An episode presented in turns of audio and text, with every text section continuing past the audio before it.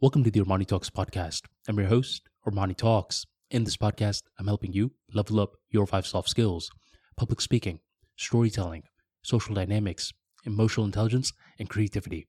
Five soft skills for you to change your life forever, skyrocket your confidence along the way. In today's episode, we are entering the world of emotional intelligence, and we're going to be talking about why compromising is so difficult.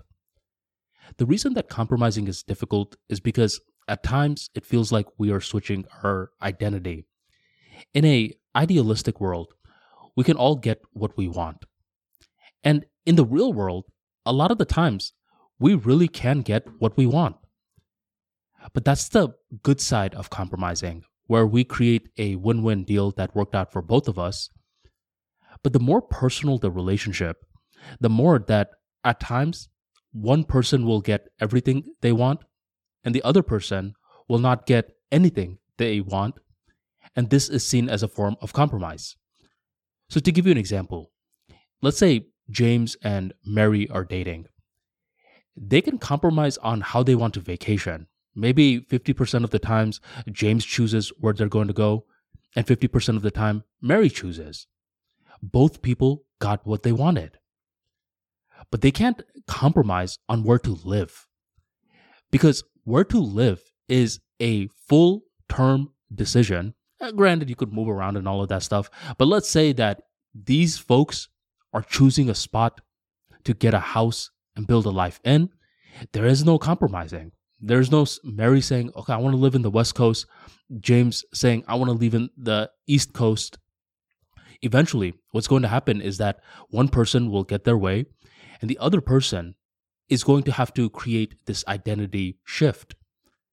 And how willing we are to create that identity shift will depend on how much we love the person.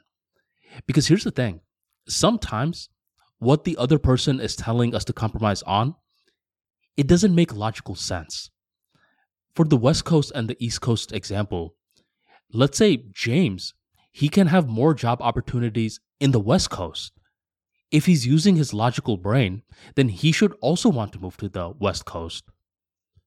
But James, his heart is in East Coast. So, as much as Mary is trying to logically explain things to him, James doesn't care. And Mary is like, I want you to somewhat care because your emotional decision is not really impacting you, but it's forcing me to have this identity shift. That's why compromising is so difficult. And ultimately, it's really going to come down to how much we love the other person. Every now and then, someone is going to ask us to do something that we don't logically understand why.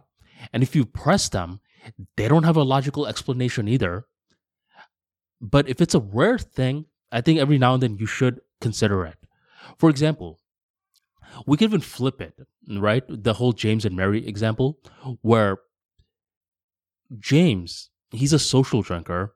Mary doesn't drink alcohol at all. And Mary's like, James, you need to give up alcohol forever. James is like, well, why? I mean, I'm not getting drunk or anything. Once in a while at a wedding, that's not fine. No, I want you to give it up forever. Now, this isn't as drastic uh, of an identity shift as moving, but in some ways, James is thinking, wait a minute, what's the logical explanation? And Mary's like, it's just because I don't want you to deal with that anymore. James can say, look, I eat healthy uh, and I don't eat donuts. I don't want you to eat donuts. Does that make any sense? Mary's like, no. It's like, okay, then why are you telling me what I can and cannot consume? Right? James is trying to logically explain it to her, but Mary doesn't care. This is something very big for her.